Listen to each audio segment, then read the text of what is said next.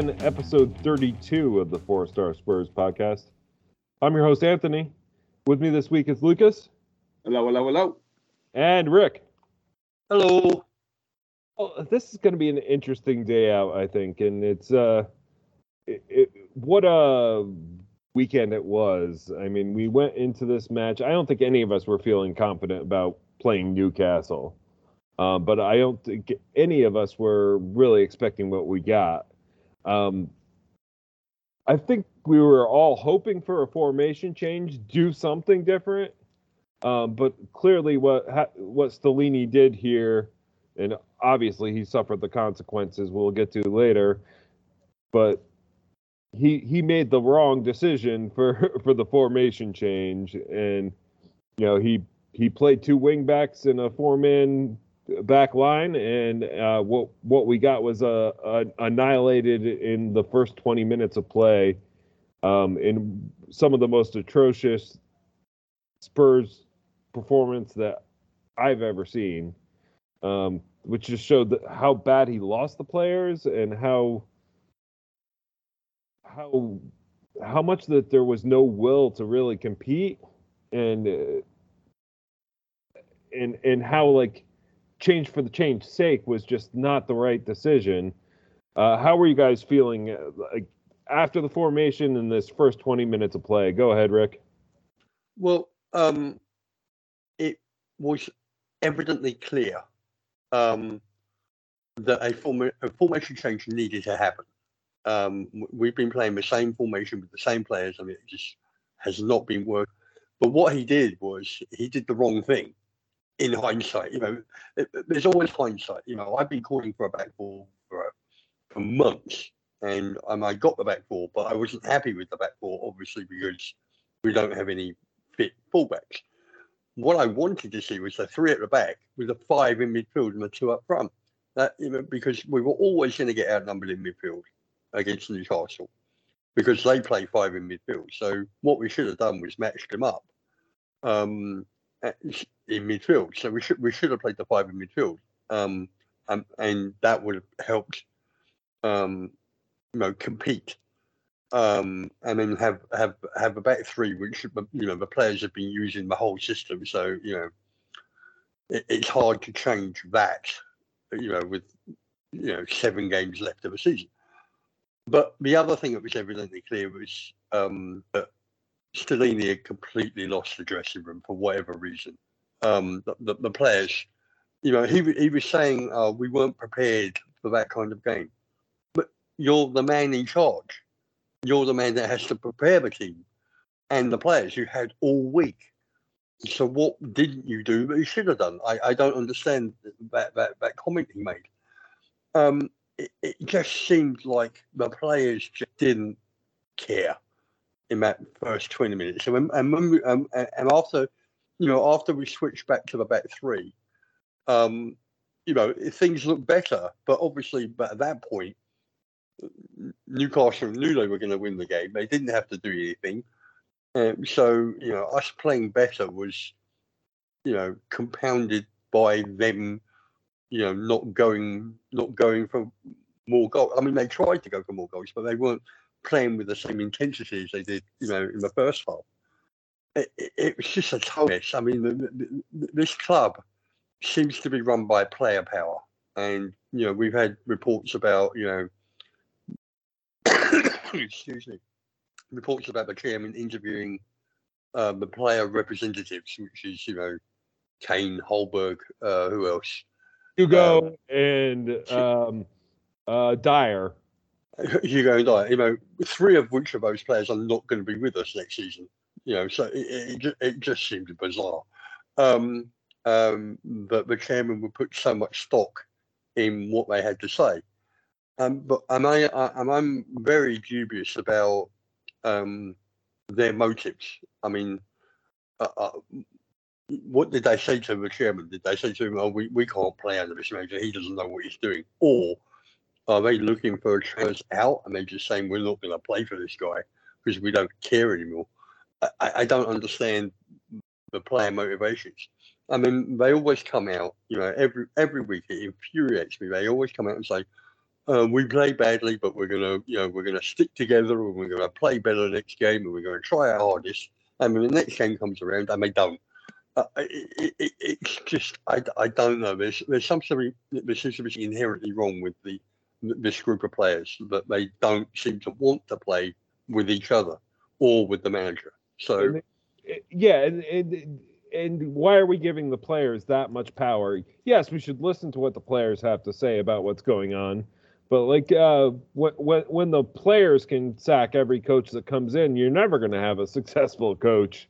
Like no matter no, how I mean, good but, they are. But, but, but that that is not actually an unusual situation. every chairman will interview players and you know what's not going right, what's not going wrong, you know what's going wrong. You know, do you think this manager's up to it? You know that you know that that is not unusual. It just seems like our players have more power than they should. Well, and, um, and at some point you have to back the coach. Like, eh, and I'm not saying that Conte should have been back better. He probably should have but and we know that the, the ownership and Levy are not backing any coach that we bring in. But they did, they, they did, they did back. I mean, that, that, that, that is not an argument that people can make. They did back Conte. They gave him 150 million, and he signed seven players last summer. It's not like they didn't try with him. Um, but, the, but I'm whole... saying for like uh, uh, at a certain point, like yes, what the players say matters, but. At a certain point, we have to let the coach what the, do what they're going to do. I don't know. I want to hear what Lucas has to say about this conversation. Well, another thing too is with with a guy like Conte. Yes, I agree with you, Anthony. It is important what the players think, but at some point you got to say it's not as if any one of these players has won anything. Like, they haven't won anything in the Premier League. Conte's a guy that has won the league and everywhere he goes. So at some point, I'm going to have to say I'm going to side with this guy and take his opinion more importantly, because he knows what he's doing. It's not as if Harry Kane's won a buttload of trophies. And it's back to the Newcastle game uh, when Rick had been saying that it looked like we just didn't care. I think that was so evident by just watching the players when when those first two goals came in right away within like the first five minutes. You didn't see anyone. There wasn't as, as if somebody like got in someone's face or somebody was trying to like rally them forward or get the group together and huddle and try and figure out what was going on. It literally just looked like they all kind of hung their heads and said, "Ah, screw it. What's the difference between two 0 and eight 0 Doesn't matter." And it's it's it's been something that we've been lacking for a long time, and I don't think we have any on pitch leadership. And then you corner that, or you combine that with the fact that it just didn't look like they cared. When I watched, uh, we all got to watch Arsenal drop points on Friday to Southampton, which was great fun for everyone.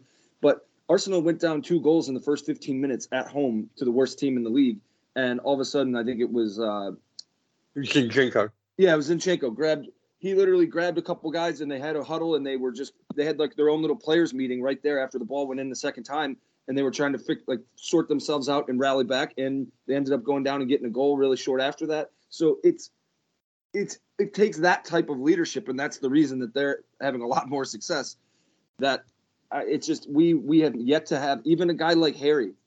Uh, Hugo can't do it from between the pipes, so you have to have somebody like Harry Kane, who's the captain of England. He's our like assistant captain.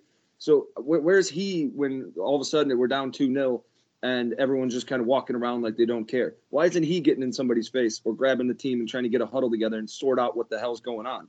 It literally looked like everyone just said, "Ah, fuck it, whatever." Well, then you go to halftime. It, uh, it, oh, I'm sorry. Go ahead, Rick. No, but that's that, that's that's exactly what happened. I mean, it, it, was like it was just like a a complete acceptance of what was going on, and okay, we just don't care. Um, but what I want to know is the reason for that. Is is that because they didn't trust the manager? They didn't trust his decisions. They didn't trust the, the player selection.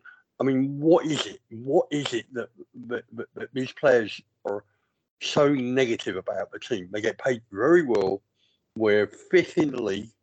You know, I, I don't I don't understand what's what, what the problem is. I, I don't get it. And that was a game too where that was that was basically it for the Champions League hopes. That was like that was when we went down 2-0 like when we went down that was a game where we were playing yeah, I know we had been playing bad uh, leading up to this game, but like you said with the fifth place thing, we were still in contention to try and battle it out with Newcastle to see who could finish top four. And with, that on the line, we show up and we turn out that performance. Like, how was it that they didn't care when there was all so much to play for? It wasn't like we were tenth in the league and we were on a beach and just could say screw it, whatever. It's it was. I, I don't understand how that mentality has that mentality that these players have has like festered itself or has like infiltrated our dressing room and I, I don't get how professional athletes like that with everything still to play for in a really big game come out and lay an egg like that and say we don't care. That was just a huge character statement for a lot of our players, which is just really depressing. Well, it, it, it'll be really it'll be really interesting to see what happens on Thursday against Man United, because if the players suddenly come out with passion and commitment, and you know they're diving into tackles, then you've got to think it's the management that was the problem.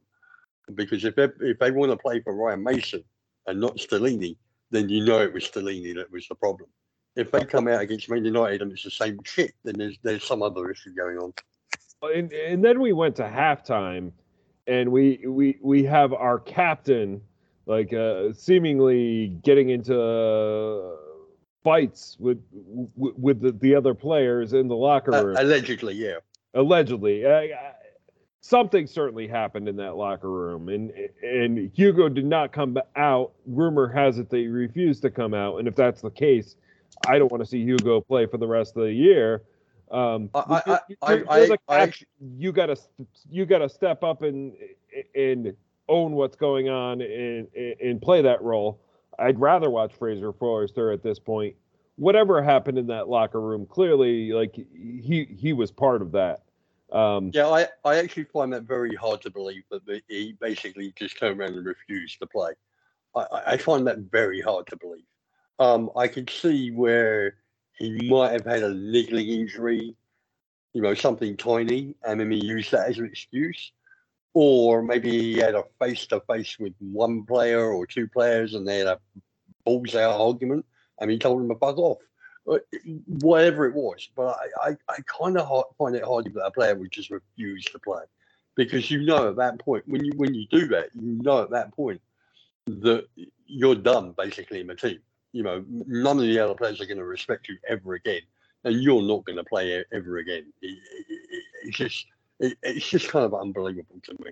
Yeah, and I can't see Hugo. I, I can't really see Hugo doing that, and all we can do is speculate. But I do have to believe that there was some altercations in the locker room. I'm sure he got in someone's face because we know that he's done that before. I remember when we played Everton a couple years ago during the Project Restart, and he got it in, or he was he and Sonny were like going at it on the pitch. So it's like I, I could definitely see him pulling some guys aside in the locker room, and if that's true, good because that means at least someone cared and someone gave a shit. so uh, we didn't see it from anybody else.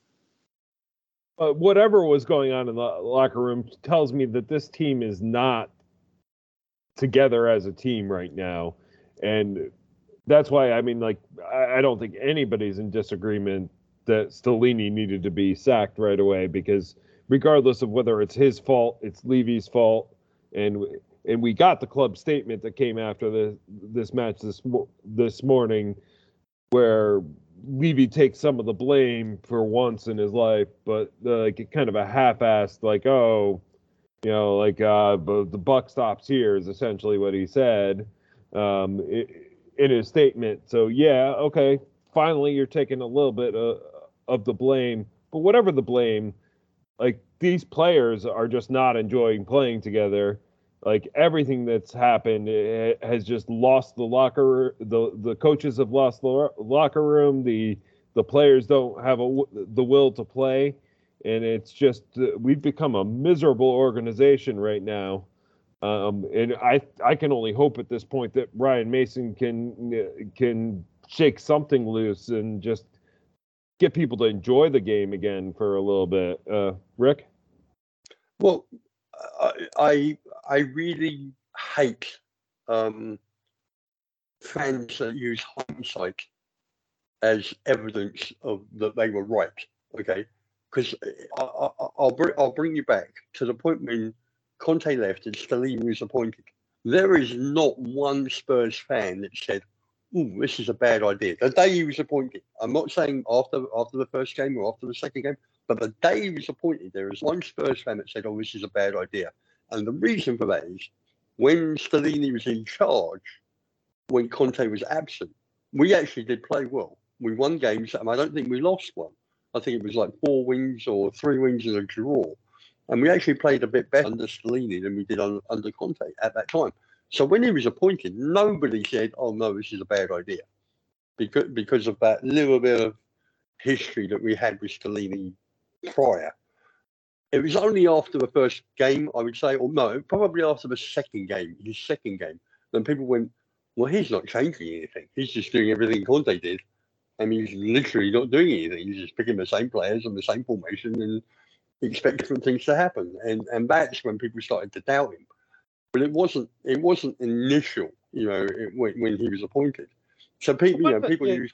I want to differ with you, like I, Rick. I, I think we said on here that like this isn't going to change much. Stellini's going to kind of maintain the status yeah, quo, was, and we said maybe that's okay because we can't change up that much uh, in this point. But yeah, go ahead, Lucas. You no, I, I agree with Rick because it is it's it's easy for us to it, it is easy for us to use hindsight and say, oh well, see, I told you that that was going to happen. But Rick, I do agree with Rick to an extent that a lot of us were okay with the Stellini thing because, as Rick had mentioned, when he stepped in for Conte when Conte was sick or Conte was out or something, every time he stepped in the players seemed to be up for him and like they seem to be working hard. So I just I do wonder what the hell has happened within the last couple weeks that they went from because we, we had evidence that they were willing to play for him and they were willing to work hard for him.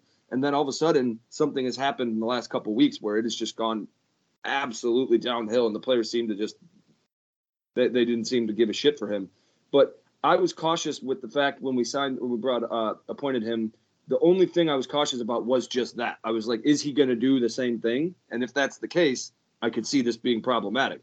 I was I was hoping that he would try and use these games as like an audition for him to try and prove he has his own style or has his own way of doing things, and that way he can use this as like he can use this in his pro- portfolio as to why somebody should appoint him a new manager job. So that's what I was hoping was going to happen, and it just it's unfortunate that it ends up being just a huge waste and we've basically just fucked ourselves out of a Champions League spot. And at this point, I honestly hope we don't even make Europe because we just need well, to we need to blow it up and we need to do a a huge rebuild. And I, I just I think it'd be best for us to start from start from scratch with one game a week to worry about. Well, I'll, I'll, give you I'll give you an analogy. Um, there was a documentary about the England team, and when when Graham Taylor was manager, and the documentary was called uh, "The Impossible Job." Okay, if you've never seen it, um, look it up. It's, it's I think it's free on YouTube. You can look it up. But in that documentary, there um, Graham Graham Taylor is the England manager, and Phil Neal is his um, who, who used to be a player. He played for Liverpool. Uh, he was his assistant. And throughout the whole documentary, it became like a running joke that whatever Graham Taylor said, Phil Neal agreed with him. It just went, you know, so he said, "Oh, shall I bring on him? Yeah, I'll, yeah, we should bring on him. Uh, you know, shall we substitute him? Yes, we should. You know, but it, it became a, a, a huge running joke, and I just think that's what Stellini's like. You know, Conte's sitting there as manager, saying, "Oh, should we make a substitution?" And Stellini will go, "Okay." Do you know what I mean? He was just a yes man to the manager. Um, and and you're right. You know, I I was expecting uh, you know Stellini to actually use this as an audition because all he's done since he took over is prove that he's an assistant manager. That's all he's done. When he had the you know he had the opportunity of managing a, a top five Premiership team, you know, with with you know some star players, you know, a few star players, and he had the opportunity to go okay, I'm going to put my stamp on this team. We keep getting outnumbered in midfield. I'm going to I'm going to change the formation, um, and put uh, and put in an extra midfielder player, and we get more possession. Because we've had no trouble scoring goals. We've we what what the problem has been is the defence. You know, we keep letting in goals, and, and, and that's always that's been the problem. I think we're still the third top scorer in the league, or maybe fourth behind Newcastle now you know, so we haven't had trouble scoring. It's, it's, it's, it's, you know, we always end up behind, or we end up a couple of goals ahead and then losing goals and, and, and end up drawing the games. So, yeah, I, I, I'm really angry at Stellini for for not having the ambition to be a proper manager. All he's done is proved he's an assistant. Uh, it's it's pretty miserable right now, and it's yeah. It, could they have appointed Ryan Mason right off the bat? Uh, I mean, hindsight, yeah, like prob- probably like that wouldn't have been great, but at least it would have been different. Um, but uh, also, I see like our player personnel doesn't really allow for any changes right now. Like we we brought in Conte players for all this time. So to your point earlier, Rick, we've been buying Conte players uh, for a while. Not not as strong of Conte players as he probably wanted. Like uh, he was probably still disappointed in what we brought in, but we brought in wingbacks. We brought in like a t- attacking talent like Richarlison. We got all these guys that um, that yeah improve the attack, improve the wings, uh, and we've left the, the the midfield a bust um, once Bentancur got went down, and and and, now like yeah like Sarr is not going to make a difference in in a game. Like uh, I I really thought that like the the solution would have been keep with the three at the back because we don't have any solutions with the wing backs that we have and no fullbacks healthy right now. Like and just move an attacking player into the midfield, whether that's Kane or Kulusevski are the probably the two that could do that. Kulusevski's looking like dog shit lately.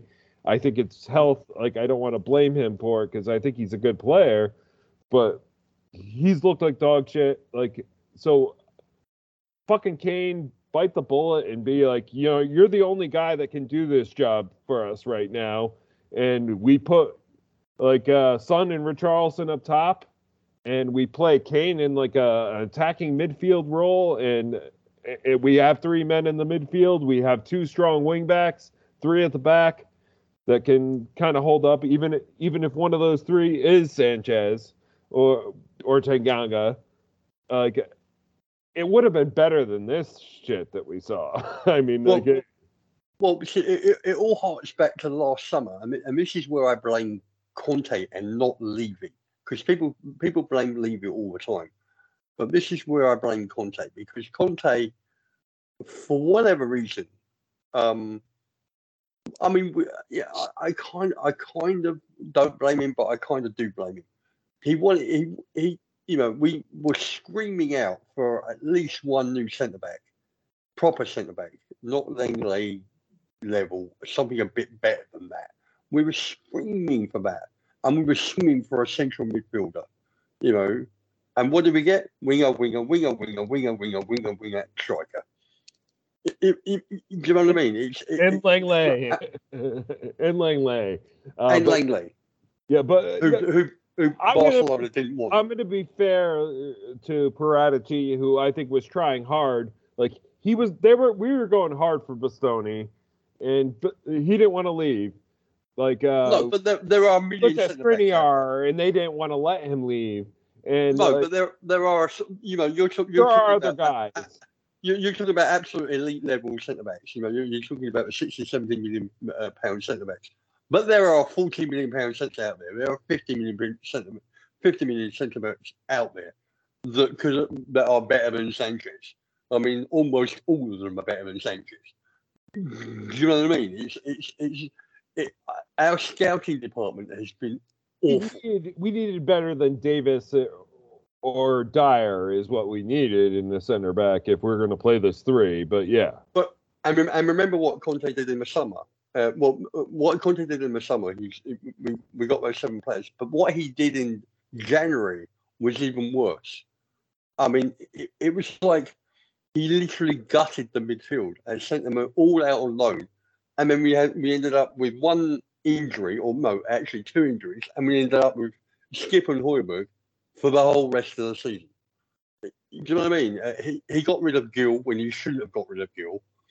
Um, Lo Celso has proven when he plays for Argentina that he's class, absolute class when he plays for Barcelona. He keeps setting up uh, Messi for goal after goal after goal. It's ridiculous. Uh, you know, at some point, you you know, I I blame Conte for what he did to the team and and and then and then he and then at the end he goes, "Well, I can't work with these players." But these are the players that you chose. You, you know what I, I- mean? You got rid. I, I you got rid of you. Like like I think he wanted slightly better players than he got, but he certainly was involved in the choosing of the the the second choice. like he like, he it- that he wasn't wa- all Paratici. It was all. No, it- he- No, he wanted Perisic, and Perisic has been crap the whole season.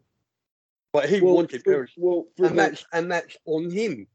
Well, that's well. The, the thing with that one is we did a we did a poor job. Like by going out and getting Perisic, the hope was that Perisic could be a rotational guy that Sessegnon can learn from. Sessegnon can develop into, and then we can have Sessegnon go forward and be the main guy, and have Perisic rotate in or come in for 30 minutes here and there when we need his skill set.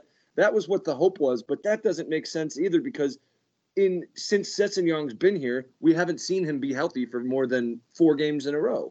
So we were Yeah, basically um, you- banking on the fact that like we were banking on the fact that our entire season was going to be like a whole fit, healthy Sessegnon year, which never happens, and of course it didn't happen. And then we get stuck with having an old, slow Perisic that can't really do much and can't give you Yeah. 90 full minutes multiple times a week, and and we fucked ourselves by that. And so that was, I think, to me, I don't know who it is, whether it be, I don't know who the full blame is in terms of who was making these decisions. I'm sure it's a little bit of Levy and Conte not being able to see eye to eye on certain things, but Paratici probably has. some yeah, Paratici might have some blame in there too. But the point is, we didn't. Yeah, we spent money in the summer, but we didn't spend it wisely, and that's the problem. Is we had we bought seventy million dollars. We bought our record signing for seventy million in Richarlison, who was a player that we didn't need or didn't and haven't used. So it's like there were so many different areas that we needed to improve, and I mean, it, it's just it is a, it's just really unfortunate that Well, we wasted well, a really about- good opportunity with a really good manager. Well, think think about the, the difference would have been to this team if that that- that sixty-five million that they spent on Richarlison was spent on the centre back. The difference would be Yeah. immense. You know, Yep. um, but but my argument with it is, um, we as fans watch these players day in and day out. Now we watch these players previous to the management. You know, we've watched them last year, the year before, the year before that. If any any of the management came to any fan, any fan, and said, "We're going to have Sessegnon and we're going to have Perisic on the left wing," any fan would have said to you, "No, don't do that," because Ses- Sessegnon will get injured for three months and you'll be relying on Perisic. Every fan would have told them that. So why can't they see it?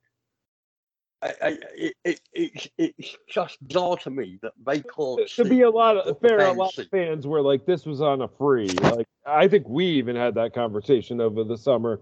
This was on a free. Like, there's no harm in getting a Perisic on a free. No, but the no, the harm was having Sessegnon learn from Perisic and be either backup or rotational for Perisic. That was never going to work. Sessegnon needs to leave, The- the pro- the problem was not getting Udogie now, like paying the extra money to get him now. That that would have Yeah. been the difference maker over the summer, but more than like Perisic, whatever. Like bring bring him in to teach guys. Like uh, if if Good he's locker room presence. like- minutes, yeah, like uh, like he's on a free. Like yeah, fine. If he's a Conte guy, like bring him in and l- learn the system. But we needed Udogie then because we knew that Sessegnon wasn't reliable. Uh, we knew that, but wh- why didn't they know that? Yeah. That's that's my argument. Yeah. Why didn't they know that? Well, um, I want to have like a shift the conversation. We're not doing our normal format. We're not doing the MVP, LVP. We're not talking about this dog shit match that we ha- all had to endure. Um, but I do want Oh, to. I, I, well, well, well, one thing I do want to say, you know, you know, we we always go to the bar and we watch the game. I always sit in my seat.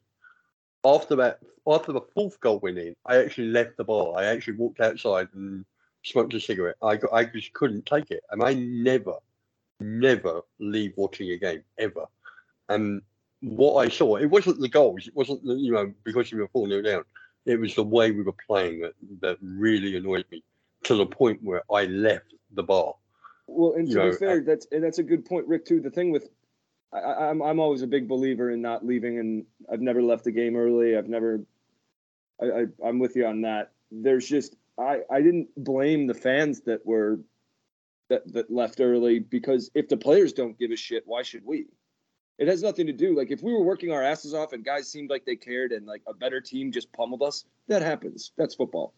But like yeah, when when the players just gave up, I was thinking the same thing. I was like, I don't blame any of these fans for leaving because if they don't give a shit, why the hell should we be expected to give a shit when they're the ones actually getting paid? we're put we're putting our time and money out there to try and support this team, and if they don't care, why the hell should we? Yeah. Yeah, and they've got a six-hour journey to get home. You know, Yeah. it's, no, I, I don't blame them at all. Yeah, but so what we got to was this point where um, we all knew that this morning was going to bring a Stellini sacking. Um, like I don't think anybody was in doubt that like we were going to keep him around for yeah let's have re up some more of this. Um, that wasn't going to happen after all this bullshit that we've just talked about happened. So today we we get the sacking, we, we get the the half-assed Levy apology, and we get the um, uh, Ryan Mason appointed. So I want to talk a little bit like Ryan Mason coming in. Like we all thought that he only didn't get the job originally because um, his uh, he's about to have a child and like a, he might not be available for a period of time. Uh, but we cle- we've clearly got, gotten to the point where we have no other choice but to appoint him as interim coach. Um, but now the uh, whole coaching staff is sacked along with Stellini, other than um, Mason. Um, and we don't know who's going to be the rest of this coaching staff yet. So I want to have a little bit of a conversation about like uh, where we might go from here. Um, and like I'm thinking like wh- whoever we bring in has to be willing to support Mason, provide some insight. And we, I think the primary thing for me is we need to see these players start to enjoy playing football again. Like just, just go around, kick the ball around a bit, like like football again. Like I'm, like I feel like I'm in a Ted Lasso episode, but like just these guys have to love football again and realize why they started playing to begin with and just do what they're best at like somebody just throw them out there to do best at so i guess what i'm saying is uh um maybe uh help me harry redknapp you're my only hope Yeah, I'll slit my wrist if that happens. Um, Go. I think Lucas is first though. Before like you can tear apart my r- redknapp. Um, well, the thing I would love to see him on a bench. Uh, I would love to see him on a bench, coach, uh, to like help Oh, support Mason at this point.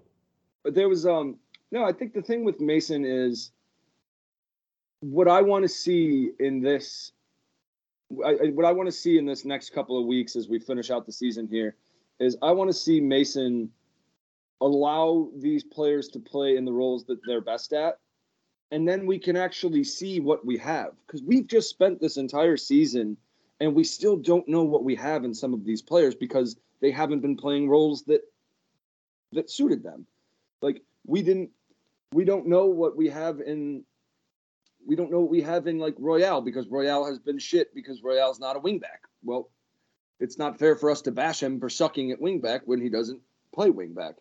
You don't no, I back your, him for you don't not being a, very good. yeah, but ex- yeah, it's But he Yeah. wants to leave now too. He wants to go to a it- team that can compete.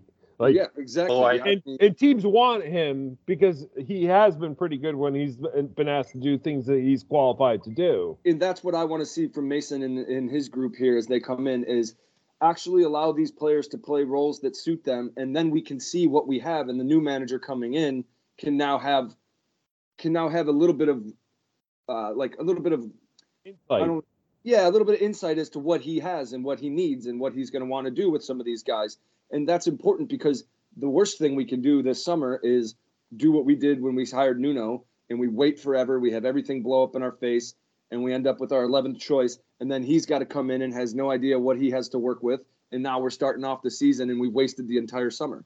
So I, we need to kind of get get this opportunity needs to be like top four is off, so we have no pressure there. We have no real pressure to worry about. So yeah, let's let these guys play roles that suit them, and then we can actually have a little bit of insight as to what we're working with. That's why I'd be okay with like Harry Redknapp coming in a supporting role, uh, because he is somebody that just lets the guys play play some football, like just go out there and kick the ball around a bit. But um, I know Rick's going to disagree with me. Um, but uh, we also have to look at the guys like Jermaine Defoe's in the organization. Yaya Touré is uh, uh, there. Like I, I could see these guys filling out the staff, but and I'm a little tongue in cheek with my Harry Redknapp, but he's offered the the, the job, and I I want to be opposed to it in this situation. I don't want him to come onto the team and coach it again in the future, but as like a um, interim position to just get us through this year and just let guys kick the ball around and figure it out. Tear me down, Rick. Go for it.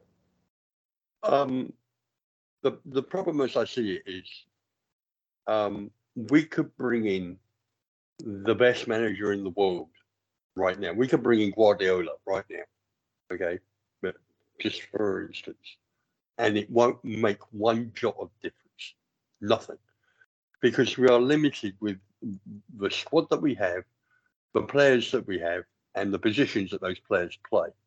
Um, we can't play with a back four because we have no fullbacks.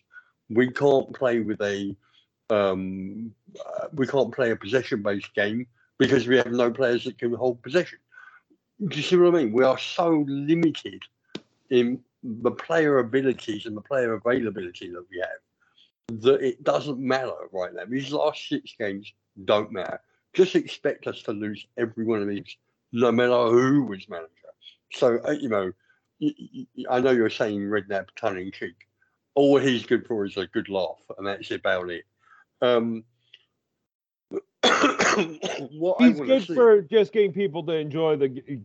Just let them do what they're good at. Like, just let them run out there and play some football like that's what I think. Right. We, I'm, I'm that, that's what we need to do for this time period. It's not about like, we're, we're not going to get top four. We're we're we're not going to start winning games. Like that shit's not going to happen in this interim situation. No, because, no, because, we just need to get people back playing what doing what they're best at and which is what which is what I think Mason's Mason's going to do because the one thing that Mike is he's a friend to the players and he's a and a good man manager. Man manager. He may not be a good football manager, but he's a good man manager. You know, the players rely on him, they confide in him, they talk to him, and and he will be able to get them to play together. Um, the problem, the problem as I've highlighted, is the fact that we just don't have players in positions to switch it up too much. What I want to see, and what I hope to see, is that we play with more midfield players and less strikers. We don't need um, and Kulusevski and Kane. It doesn't, you know, Kulusevski, as you mentioned before, has been playing crap. I mean, crap. So why does he keep getting picked? Why? Because we're playing that formation, and that and that and that was the end of it. You know, we're playing three four three. We're playing that. But why then don't you switch Son to the right and put Danjuma on the left and, and drop Kulusevski. It's these kind of things that uh, have irritated me, where you can change things but not change um, the system, but you can change it with uh, um, more enthusiastic players or players that are fitter or personnel players that are like informed. Yeah, personnel changes, not, not necessarily formation changes. What, what, the other thing that's annoyed me is um, when you watch other teams like Liverpool and uh, you know Liverpool and Chelsea, they're both going through a little bit of um, uh, you know a, a, transition period themselves. But what they do and what we don't do is that they promote youth players. They you know Liverpool Liverpool have been playing Harvey Elliott in central midfield for game after game after game after game after game, and occasionally they have a good win, occasionally they'll lose but at least they're picking a 21 year old player to play in central midfield. Okay. we've got Alfie Devine and some other player I've never heard of, uh, sitting on the bench uh, against Newcastle, and they sat on the bench the whole game. Now I can guarantee 100% that if you put one of those players in, they may not be technically up to the game. They, the game may have resulted in the same result, but you can bet 100% that these players would have run around like crazy, and they would have put more enthusiasm and more energy and more commitment into playing than whoever they replaced. Like we talked Do you know about at the pub, Rick. Put a fu- we have to have a fullback. I don't know who that guy is. We have to have a fullback in their youth system. Just throw Yeah, that guy out there. If you we've if probably you really want to play the back four, bring some fucking fullbacks in and, and let them try. And we might still lose, but at least it might. uh Yeah, Go what on, have you got to lose? What have you got to lose at this point? You know, promote promote two fullbacks from the under twenty ones. Put put one of them at right back and one of them at left back and play four at the back and see what happens. When you're playing players that are actually the position they play, they're going to be more knowledgeable than a wing back who's never played fullback ever. You, you, you know what I mean? It, Yeah. it, it, it, it, it just seems like we are scared the management, the, the previous, you know, the previous management and the previous management to that, they're just so scared of promoting youth players because you know they think, oh, experience is much better than youth. Not Arsenal have a team of you know, twenty-one year olds, all of them. You know, they have maybe one player that's like 27, 28, and the rest of them are all 23, 24, 21 you know, I'm not saying you're going to win stuff with youth players, but what you're going to do is if you play youth players, they may not be good now, but they'll be good next season or the season after. If you never play them, what happens is they end up getting sold to some championship side because they've never had Premiership experience. It just it, it's bizarre to me that we don't we don't do that when when you because that's the one thing you, you the one advantage of having the 25 man squad. It doesn't include under 21 players. So you can have 50 under 21 players in your squad sitting on the bench all waiting to you know to come on in case there's an injury and we just don't do it and it infuriates me. Because you know we must have must have at least two under 21 um, left backs and two under 21 fullback uh, right backs. We must have because Well- every you know you, you know you just can't have a team with us. Well, uh, we've let Rick rant for a while, so I'm uh, I'm gonna say, Lucas, bring us home on this conversation before we go to half. Yeah, I think I I agree, and I think with Rick, what he was saying there is, it, it is disappointing that when we have the way we've done it with, even the way we've used like some of our youth guys loaning, like we've made poor loans. Um, we haven't got these guys experience, and we end up letting like guys rot that could have been potential talents. And like look at even with we were talking about with switching stuff up. Look at Danjuma, like Danjuma's been a player that we've seen the last couple weeks look really, really great. We couldn't have used that in February or March, or he sat on the bench and did nothing for. He played against Preston North End, scored a goal, and then we never saw him again for three months. And now because we need to, he comes in and it seems like there's a real player there. It's like we could have. I, I just I don't get why we continue to do this where we just don't get we don't ever learn what we have in these players because we refuse to try something different or make a change, make a sub, do something that we just uh, like we saw against Newcastle. Just no Richarlison, no need for him. Doesn't come on. We, did- we saw it against Bournemouth. We saw it against Everton. It's like I don't know. We just we've seemed so stuck in our ways this season, and it's really hurt us. Yeah, no, And, definitely. that- and, that- and that's and that's Conte's fault and Yeah. Stellini's fault. Uh, It's not it's not Daniel Levy's fault. It's, Yeah. it's it's the manager's. Uh, I mean, like D- Daniel Levy has some some blame. Like, I don't think he's fully black backed any manager the way that they need to be backed. Going back to Pochettino, I don't think like he really like, and there was a certain element of Pochettino um wanted his players and when he didn't get them he didn't say like give the red light to the a good backup decision um on players Um, but Well, this, this is what this is why I don't want But, Pochettino uh, back. Because, be- be- be- well, let me just say this.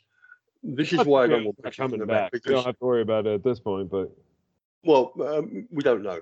Um, but this is why I don't want him back because when we had the opportunity, um, you know, um, I, I think it was about a year before the Champions League final. You know, we didn't sign a player for 18 months. Eh, any manager worth their salt would have resigned. Would have just said, no, you you know, I'm, I'm not, uh, you know, for whatever reason, you know, we're not signing players. I'm not putting up with this. I can't deal with this. It's, it's not right. If it was the chairman's choice not to sign players and not the manager, but it, but he stuck on when we didn't sign that a player for 18 months. So he must have been part of that conversation. He must I- have been. I, I think it was uh, like he wanted certain players. They wouldn't give him the players, um, so he he didn't give the red the green light to players that would have been adequate but not as good, and uh, and and that's what led us to that point because they couldn't reach eye to eye, and I think we would still run into those problems if we had him back again. Um, Yeah, but- but, then he. but, but, then everybody he- after him, after him's been the same problem. Like you know, Conte got players, but it wasn't hundred percent the players he wanted. But at a certain we don't know that. We don't uh, know that. a, co- a certain point, a coach has to be able to deal with like you're not going to get everything that you want in places unless you're fucking Man City, and you you have to be willing to. Uh, work in the system, and we're just not seeing that right now, and uh, um, it's frustrating. Um, there's going to be more to be said about this in the second half, where we are going to talk about like who our next uh, um, coach could be. There's a lot going on in the uh, the coach search right now, as even be- before this uh, horrible match, um, and now after. Um, and then we have two matches to preview: the Manchester United game and the Liverpool game. But um, we're we don't have a halftime segment because Lu- Lucas and all of us don't want to predict shit right now after that miserable performance. Uh, so we're just going to take a break and we'll be back in just a minute. Well, welcome back. Uh, so we have to go into this conversation. So before we preview these games, we've got to have a conversation about who our next manager will be. And a lot's happened. I mean, the, there was um, a lot of fans calling out for Pochettino. I think we've kind of uh, shared our thoughts on that, even in the first half here. Um, but now uh, that Nagelsmann is kind of backed out of the Chelsea search, it seems like he's more of a possibility right now. Uh, we also have Arne Slot, who's who's a, a potential manager, but uh, we've got a, a lot of listener questions on managers, and rather than trying to tackle each question, I think we're I'm just going to read off the questions, and we appreciate the questions from all of our listeners. Um, but I think we're going to have a general conversation, and I think we'll get to most of what's being asked here in our conversation. So, uh, Shubes asked us uh, such a roundabout of managers from the from a quote unquote big club, um, and then he asks uh, chairman GM accepting responsibility. We kind of tackled that that part of the question in the first half. I I think a little bit. Um, then uh, from Chicago Spurs, uh, so that's uh, Michael, who's uh, w- one of our participants in the podcast. He- Uh, he he asks, uh, who fits better, uh, Nagelsmann or Poch? Um, and then uh, we have from Kyle Mates. He asks us, what are your thoughts on uh, managerial hiring of more recent players, Gerrard, Kompany, Lampard, etc. Um, compared to uh, more season compared to a more seasoned manager. Um, seems like they can relate better to players without the proven success. Do you think that as a that, that that's a possible option for Spurs going forward?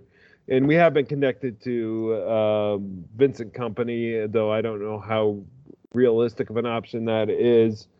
Um, Ryan Mason's a young guy that we get to see a little bit. I don't think he's a long-term solution for for coach. But how are you guys feeling on youth coaches? Um, the potential options of people like Nagelsmann, and does any of it really matter until we sort some sort our shit out. Uh, go ahead, Lucas. You can tackle this first. well, the big thing is, I think a lot of the people want all the Poch stuff. For me personally, I would not like to see Poch return. Um, I think people, it's easy to be very nostalgic and remember all the good times we had with him, but when we do that, we seem to forget that there was a lot of problems that we had under Pochettino as well. That I don't think enough time has gone by that would really sort this stuff out. That last season that Poch was here, we didn't win an away game. We won. We beat Fulham away in early January, and then we didn't win another Premier League away game until he was sacked and Jose came in and won one in his first game against West Ham in November. So it's it's not as if oh, it was all sunshine and roses even at the end there with Poch. There was a lot of problems that that team had. Um, and I think with the Nagelsmann thing, I think it would be great to have Nagelsmann. I just think that based on what I've heard, the reasons that he was having, he couldn't see eye to eye with the management or like the ownership and stuff with Chelsea. And if that's true, with a club that is willing to spend 700 million in a couple windows, wh- why would we think that he's going to sit down with Daniel Levy and all of a sudden head off like gangbusters and be best friends and be willing to take this job? Like he's not going to get backed a lot, and he's not going to get like compared to what he could if he went to other big clubs. And I think that's unfortunately, I don't think it really matters who we bring in.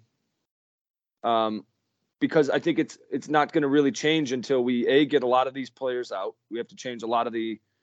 There's a lot of turnover that's going to need to happen, and then I also think that it's going to. Again, I don't want to just completely bash Levy, but when you have to look at that, like the same thing, Levy's been here for 20 something years, and he's only signed one manager to a re uh, an extension on his contract. That says a lot. That the common denominator is the way we do business, and until that changes, I don't really think. Because look, I mean, bringing in, we just brought in some of the two of the most winningest managers in Europe, and neither one of them was able to make it work. So I think, I think that there's a lot of underlying things in the way we do business that are just we've kind of plateaued and until we change the way we operate as a club and I, I, I, don't I don't see Jesus Christ himself could become manager and I don't think it's going to help. Well, and I don't see like an Enrique getting anything different. Like I see a guy like that coming in, it's going to be another year and a half. Like Pochettino is really the only guy that got that extension that lasted for like four or five seasons, and like yeah, to to be fair to Pochettino, despite all of his faults, like uh, um, you know, he had us in Champions League for four consecutive years. He he he certainly um, had a, like a read on the players that that got people loving playing for him for an extended period of time. It fell apart at the end uh, when Eriksen wanted to leave, and uh, I think they they brought in the wrong players after having two weak windows. But um, but somebody more in that vein obviously doesn't seem to be Pochettino, who seems to be go like he seems like he's going to Chelsea right now, which I'm not upset about. Like I I know a lot of fans are really pissed off that he might be going there, and you know if we're not going to offer him the job, then like we can't bitch about him taking a job someplace else. Like if he went to Arsenal, that would be a different story. But um, yeah, Chelsea is probably the next worst. We're going to feel ba- uh, bad about seeing him in a Chelsea uh, on a Chelsea team, but regardless, I think we need somebody in that vein that maybe has a little bit more winning credibility than Pochettino uh, that they might stick around for a little bit and provide us with a um, a team building, like an atmosphere that players really want to play for them.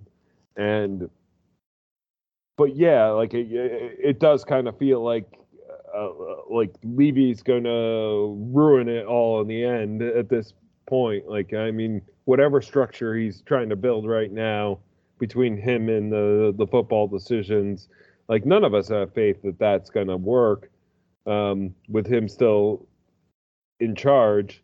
So yeah, how are you guys feeling on all this? Uh, Rick, let's uh, let you tackle this next. Um, as it goes to who I want, um, it's not um, a particular person I want. What I want is a manager that's going to come in and have a vision of how you're going to play just off the bat. Just like walk in and go, okay, we're going to play counter-attacking football, possession football, um, um, high pressing football, whatever it is. I want a manager to come in with that idea in mind. Okay. And then look at the squad and go, okay, you're going to fit in, you're going to fit in, you're not going to fit in, you're not going to fit in, and get rid of them. You know, and just, you know, because it, we've done it before. You know, we're under Levy, we've done it before. You know, we've signed players like Modric for 16 million. We signed Dembélé for 15 million.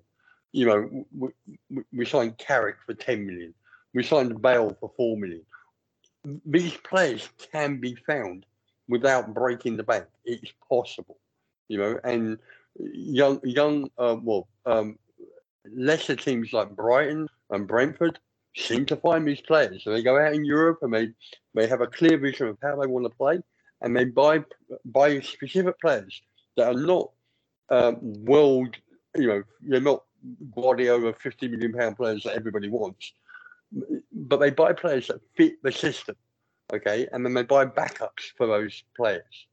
So you know, so they have they have a consistent way of playing, and they have consi- and players that can play consistently in that system, and that's what I want. And I think that's what Nagelsmann will bring to us because you know uh, they had you know. Um, Bayern had a, a, you know a specific way of playing, and uh, you know he, he, he brought in players to fit that system. He didn't you know he didn't go out and buy Haaland, and he, he, do you know what I mean? He, you can you can do it without without down the, the Guardiola route and just buying the absolute best player for that position.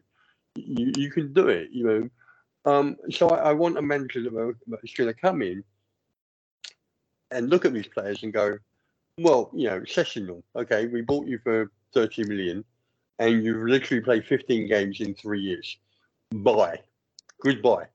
I'm not going to rely on you. I'm not going to go, um, I'm, I'm not going to say, oh, well, we'll see how it goes and let's see how a good a preseason you're going to have and let's see if you can stay fit for the, the following season. No, you show no evidence that that's going to happen. We're gonna so go I, I Lucas next, but I also want to ask, like, how do you feel about, like, say, a Vincent Kompany that uh, is like a younger manager, like a recent player that might be able to reach out to players better? Uh, before we go to Lucas. Uh, well, again, I, I don't really care who it is. I want the manager to come in and and, and sort out the squad. This squad needs sorting out, and you know. Um, Pochettino is not the man to do that. Pochettino inherited a very good uh, a very good squad and just added a couple of pieces, uh, and then relied on those players week in week out. You, I mean, I don't know if you recall, it was like you could predict the lineup every week with Poch. It was it was just ridiculous, and because we had good players, it worked. But you know, he never really you know introduced young players, and he didn't you know switch it up or anything like that. So I, I don't really trust Poch to be able to handle. So you'd rather have a younger coach or less experience, like an. I, I, want. I want. I want a. I want a. I want. I want a coach that has a clear vision of, of what, what he wants to do, and then and then have the confidence to um, buy players that will fit the system and get rid of players that don't. Well, stop filibustering Lucas now. Go ahead, Lucas. Yeah, I, I when when it comes to like whether or not I'd want to have someone that's a younger, kind of like a recent player one, I, I think I would err on the side of having a manager that has the experience and has gone out and done it before, because I think that it kind of goes to what Rick was saying. I think when you have a manager that has proven that he has an identity and he has a system that he wants to implement and he's proven that it works, I think that it's easier because that to, to me that's very important and so like i would rather have the coach that has gone out and done it with his system and th- there's two words that i use that are the most important things because again i can't agree with rick more on that because he said it's not who he wants it's what he wants that's what i want too is i don't really care which manager it is but i need them to have two things i need them to have an identity and flexibility because the identity is so important when you watch that game against newcastle and you watch how we've been playing And then if you just watch like Brighton, Brentford, Newcastle, Arsenal, uh, Liverpool, City, when you watch these teams play, they have a they have, going to play.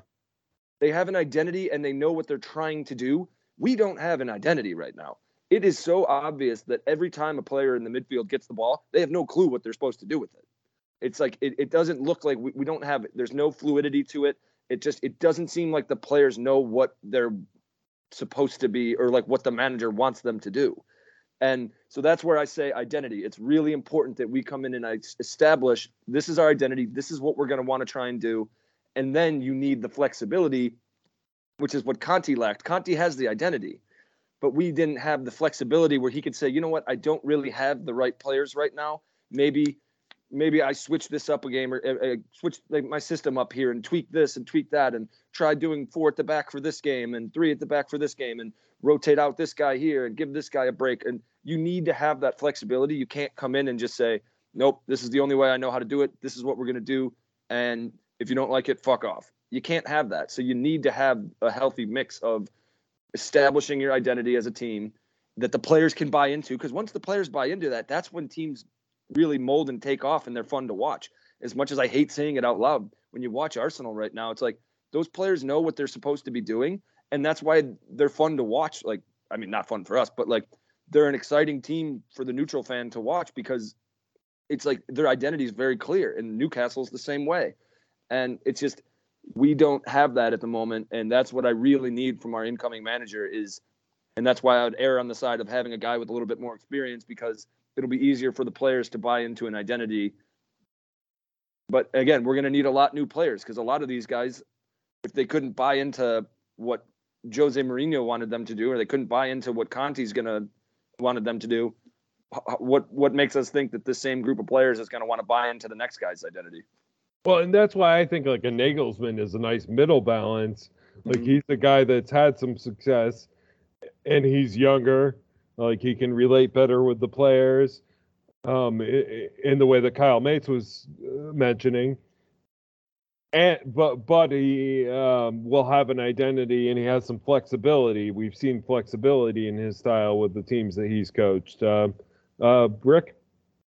Well, I, I, find it extremely interesting that Nagelsmann turned down Chelsea because all things being equal, um, as a manager, isn't Chelsea exactly what you want? Uh, a chairman that will just throw money around and buy whoever whoever he thinks is a player. I mean, isn't that what what, what a coach would want? But I, I, I find I find it extremely interesting that Nagelsmann turned them down and turned them down pretty quickly. It wasn't like you know it projected and they offered him and they did. You know, he went. He he he, he was interviewed and he just went, no, this is not for me. And and I find that extremely interesting. And that's why Um, I don't have high hopes that he's going to come to us. I mean, if like you said, that's what I. That's exactly what you would expect as a manager. That's that seems like going to Chelsea would be the dream.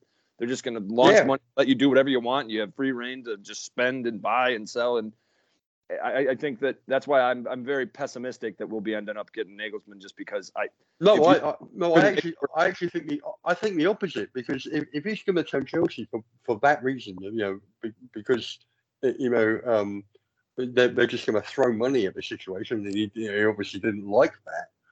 Then wouldn't he prefer a team where he could actually, you know, go and scout the right players, whether they're 10 million, 20 million, or 40 million, or 50 million? Do, do you know what I mean? It, it, seems like he wants a bit more input into who they buy and not worry about reputations, you know, not worry about big name players. Or he's hoping the Real Madrid Madrid job comes available. Uh, like that, that could be the more likely option. But like, I, I hope you're right, Rick. But I'm skeptical. I'm I'm with Lucas. I have a little skepticism about whether But- it's us that he's uh, turning down Chelsea for. I I think it's um, it it could be he that down, he's holding up turn out down for Chelsea? another top team. He just was with Bayern Munich. He might want to go to another top team in the world. yeah, but why, why turn down Chelsea and go to Real Madrid? Chelsea's got much more money than Real Madrid. it, but that makes no sense. Um, uh, you know, they have good But, players, but but in the league that you can dominate. And, Yeah. Yeah, you're going to walk out of there with at least you you could coach at Real Madrid for a couple years, and you're going to have a couple of league titles. You'll probably make it to the semifinals of the Champions League a couple times at least, like maybe win the Champions League. Like it's it's much easier to succeed. You're looking at it, looking at look if you're going to become a premier like a Premier League manager right now, you're going to have like Newcastle's now going to be part of the big top five conversation every year now that they have all the money and they're trending in the right direction. So we're going to have the conversation is going to be you're going to have to try and be better than Chelsea.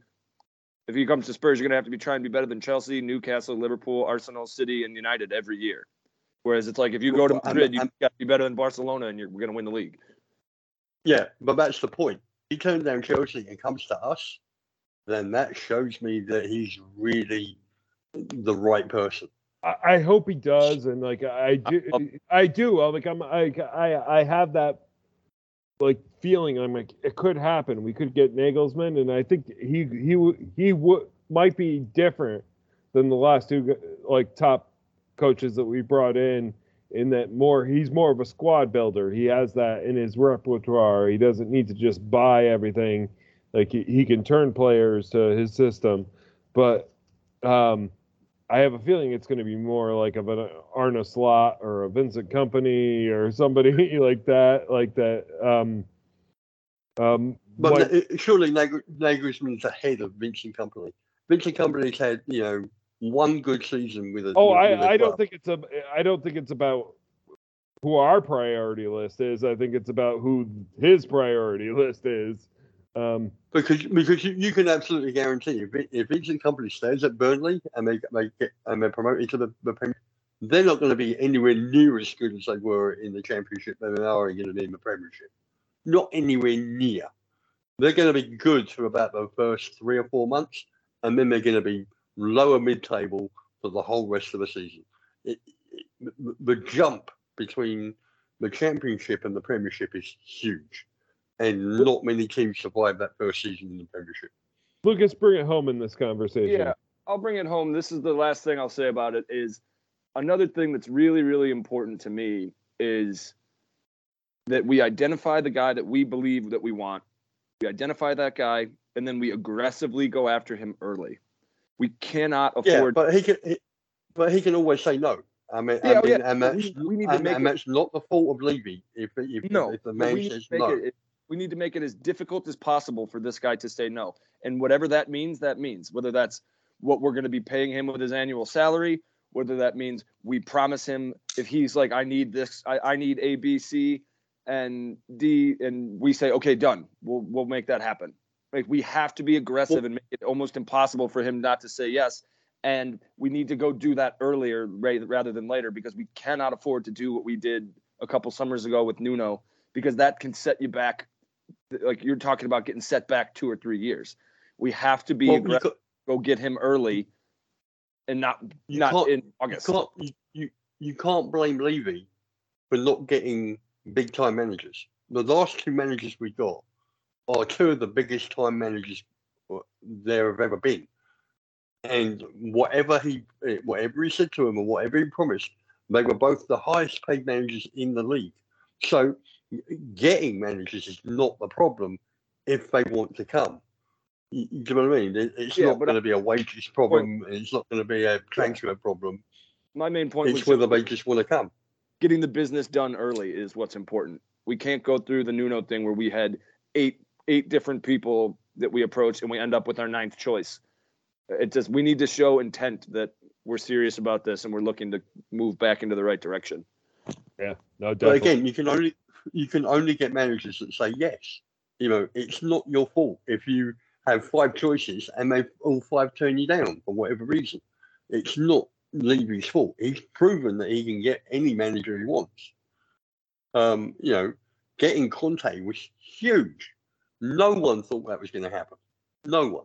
Because we knew what Conte would want. He would want a large transfer budget and he'd want, you know, a commitment, you know, to, you know, to buy lots and lots of players and Levy got him. Um, so you know, getting your manager is not the issue. It's whether the um, the manager wants to come. That's the issue. But um, I, but I, I'm gonna take the final word on this, Rick, and uh, like I'm just gonna say like it is a different situation because managers have seen what's happened to Mourinho, they've seen what's happened to Conte, and a lot of them are going to say, "I don't know if I want to deal with that nonsense." So there Well, is she- that, no, she- that front office part that's making it a little bit more difficult to get them. It's not just about throwing money at them.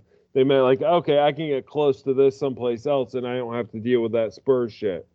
So uh, it's No, what, I, I, I want to make one final point about this. You know, we got Mourinho and we got Conte. Okay. Whatever was promised to them, we gave them. Um, Mourinho, we hated. But by the time he, he, he was going to leave, we hated him. You know, uh, the- the players hated him, the fans hated him, everybody hated him. Same with Conte. You know, we got Conte. He came in with you know uh, a fanfare and everything else, and then he alienated the players. He alienated the fans. We were playing shit, and he never tried to change it. It it was the manager's fault, not Levy's. Levy got them, and it's what they did that caused them to leave.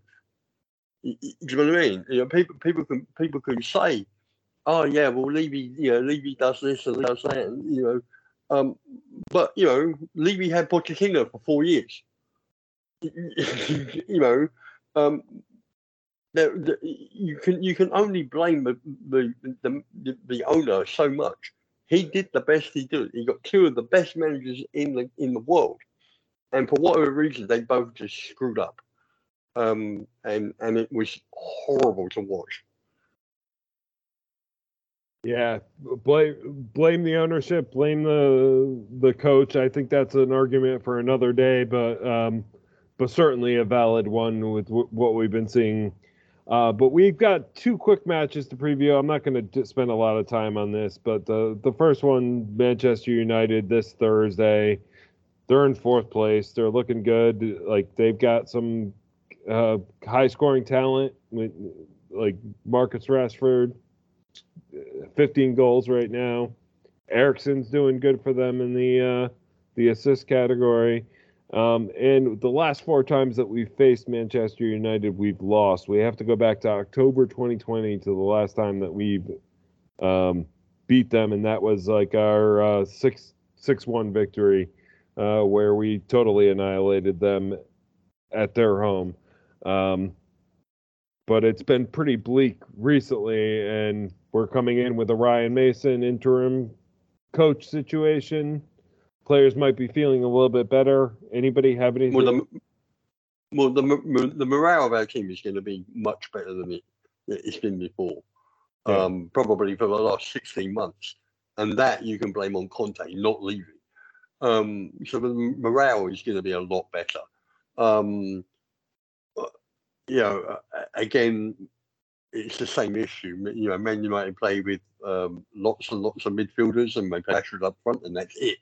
So you know, we need to play with more midfielders. We can't play with two midfielders against probably five um, uh, of, of, of Man United. So um, I, I, you know, I want I want more. I, I really want to see Ryan Mason, you know, cheer these players up and and and and, and put a smile back on their faces, and then pick a team, pick a formation that will be the best that could prob that, that could compete in that game. And then if we lose, which you know pro- probably highly likely because of the quality of players, um, I, I won't mind so much.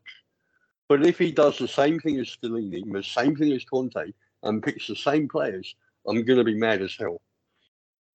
yeah, uh, Lucas.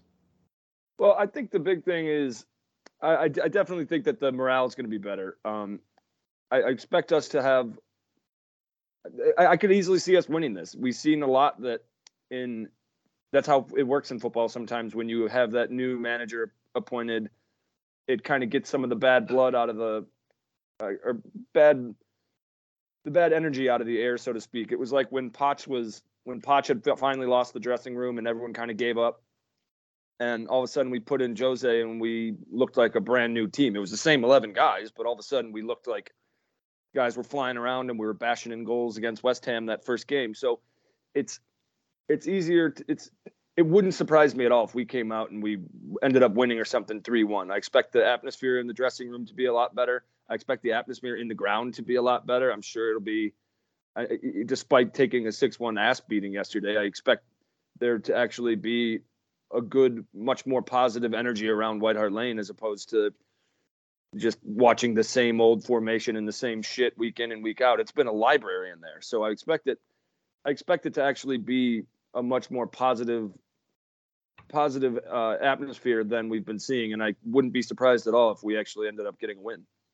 Okay. Well, well, that's the thing. If, if, if it's, it's all down to the players now. I mean, they've got no excuse. They got rid of the manager they didn't want, and they've got Mason, who they all love. So what they need to do is they need to run out against Man United and show some fucking passion and enthusiasm. And if they go into tackles and they, you know, and they, you know, try and compete in the game, I won't have any argument with it. You know, again, in all likelihood, we probably might lose, but if they show at least they care, they'll get the crowd on their side, and and and, and they'll get the you know the fans up up, up for it, and you know the fans will be cheering for every tackle and every pass. Um, the players need to show um, that they care, and then if they do, then the fans will care. Uh, Lucas, give me your prediction. I'm going to say we win three one, and Kane and Kane has a brace, and Richarlison scores one. Gets oh, final score sheet. That would be awesome. Uh, Rick, uh, w- what do you have for prediction? I, I, I think we'll, we'll show a lot of improvement, but I don't think we have the players to compete. So I think with a monumental effort, we'll get a 1 1 draw and Danjuma will score. Okay, I like that. Um, I'm gonna uh, like I'm more in a similar vein to Rick here. Um, I, I've got to see what changes before I can have those positive vibes that put me into the win category, despite the new coach bounce. Um, I'm gonna say it's a two-two draw. Um, I think we get a goal from Kane, and I think we get a goal from Danjuma late like comes off the bench and and and scores a goal. Um, but I don't think Mason will change that much up. Um, so on the weekend on Sunday we have to take on another tough team for us in Liverpool away. Now uh, this is uh, a pretty bleak for us because um, Liverpool uh, away like um, our last victory against Liverpool was in 2017. Um, and we have to go all the way back to May 2011 to find our last road win against uh, uh, Liverpool. So this is not looking good. We uh, we know how good Mo Salah can be. He's at 16 goals right now. Um, you know, he's also equal on assists with Robertson. They have uh, talent in Trent Alexander Arnold. But they are sitting in seventh place in the league, so they haven't been putting together that good of a season. They're below us in the table. Um, they do have to play a midweek match similar to us. They have an extra day rest. They play on Wednesday against West Ham. Um, they take on Forest uh, after us. So uh, I'm, I'm I'm sorry. Their most recent game was their most recent victory was against Forest, uh, three uh, two this weekend, but that was a tough fought match where Forest really almost worked out the draw. Um, how are you guys feeling on this game? Well, Liverpool are a really odd side. Um, they can look spectacular. You know, they maybe Man United 7 0. But they can also be really, really ordinary and lose to basically anybody. Um, and I don't think they've worked out what the common denominator is. Um, you know, I don't think it, it's not team selection. It's not um, players available. You know, it's not that. You know, they they've got some really, really good players. Um, so why they are lackluster in some games and spectacular in other games, they just haven't worked it out. So it basically depends on which Liverpool turns up. You know, if they turn up, you know, in their spectacular form, we're not going to win. But if they turn up in their, you know, mediocre form, then we can easily win. Um, it, it, it's it's I think this is probably the most difficult game to call. Um, so I'm I'll probably go for a draw because I I have no idea what Liverpool is going to what Liverpool team is going to turn up. Uh, um, go ahead, Lucas, and then we'll do predictions. I yeah, I'll uh, I'll keep it short because I, I I agree with Rick, but the thing that you never know which Liverpool team is going to show up, exactly like he said. But the thing that I have, the thing that's unfortunate is, well, when they play Tottenham, I know exactly which Liverpool will show up. So it'll be a good team. They'll be ready to go. We don't win at Anfield. It's like if you told me at you told me at the beginning of the season, like what what pick two games that you automatically know we're not going to win. I was going to say Stamford Bridge and Anfield are the two that I can tell you right off the bat we're not going to win there. We just don't. And I don't know what it is. I don't know if it's something like a mentality thing with the players, but I just I could even if we have a great turnout against United and we have a great result, I just I don't see us being able to carry that forward going into Anfield. It's just that place is such a bogey ground for us and we never actually get it done there. Yeah. Okay, well, uh, let's go to predictions from Rick first. Um, two two, I think. Uh, Kane and Son. Okay, that's a always a safe prediction. Uh, Lucas. I'm going to say 2 1 to Liverpool and Son scores. Okay. Um, yeah, Liverpool away. I just don't see us even getting the uh, the win. Like, uh, I think we probably have a better chance uh, of a draw against Manchester United. But both of these games are kind of like uh, th- this is really a shitty place to be. Like the upcoming games for Ryan Mason is kind of an unfair situation to walk into. Um, I do think we lose here. I'm going to say 3 2 we get a goal from Kane again, and uh, this time I think uh, I think it's Son that, that comes through again. Like he's been on a bit of a more of a hot spell. Um, well, I, I, I, do, I do want to say one thing. I think if, if we had uh, Crystal Palace and um, I don't know Nottingham Forest coming up, then maybe Stellini wouldn't have got sacked. Um, but the fact that we played so diabolically bad against Newcastle, and then we've got Man United and Liverpool coming, there was no way Stellini was going to. Yeah, no, the, I think it would have been either way, but like I would feel better for Mason. Like nobody's going to blame Mason if he loses both of these games. But oh, I, I don't expect us to win a game in, uh, uh, uh, uh again this season. I really don't. I I hope that we do. Like I hope that we we get to. I just want it to be exciting for for a bit. Like maybe some back and forth. We score some goals. Maybe we give up some goals. We have some shit to get excited about. That's really what I well, want. and this is a good thing. This is a good wrap up conversation too. Like well, that's that, that's the thing. I, that's the thing. I, th- I think we'll be we'll be much better in enthusiasm and in commitment and and and uh, morale. I, I, I think that will happen. Um, but we just lack quality. We lack quality everywhere on the pitch. So you know, from uh, when you have man-to-man matchups between our, our squad and Liverpool's, and man-to-man matchups between our squad and Man United, we are so inferior quality-wise that that's going to be the issue. Uh, against uh, those teams. I think against the rest of the league, we have like we have Harry Kane up top. We have Heung-min Son. Like these are guys that can't compete when they're firing on their at their best. It's yeah, uh, but they got no one in midfield to give them a ball.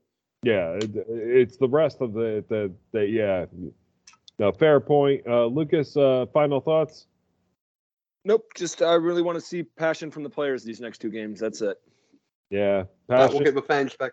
That will get the fans back on the side. If they if they show that, then the fans won't mind if we lose because we'll be losing on quality and not effort. Yeah, exactly. Uh, like I I can take a loss if it, if there's passion there again, and and we're playing to our players' skill sets again. Like as limited as they, might be at times. Like uh, have a smart strategy for your player skill sets for a change. But I think this is a good place to wrap it up. So uh, I'm Anthony. You can find me on Twitter at, at Kalihan42, K A L I H A N 42. Uh, Lucas, where can they find you? I'm on Twitter and Instagram as well. One word, Lucas Ruske, L U C A S R U S K E. Come chat Spurs with me anytime. And Rick, where can they find you? Uh, on Twitter, it's Desira Rick, uh, D E S I R A Rick, or you can email me at uh, ricksmg at gmail.com. Great. Well, uh, th- that about wraps it up. So thank you so much to Rick and Lucas for this great conversation today. As uh, miserable as the conversation has been, it's been great to have it with you guys.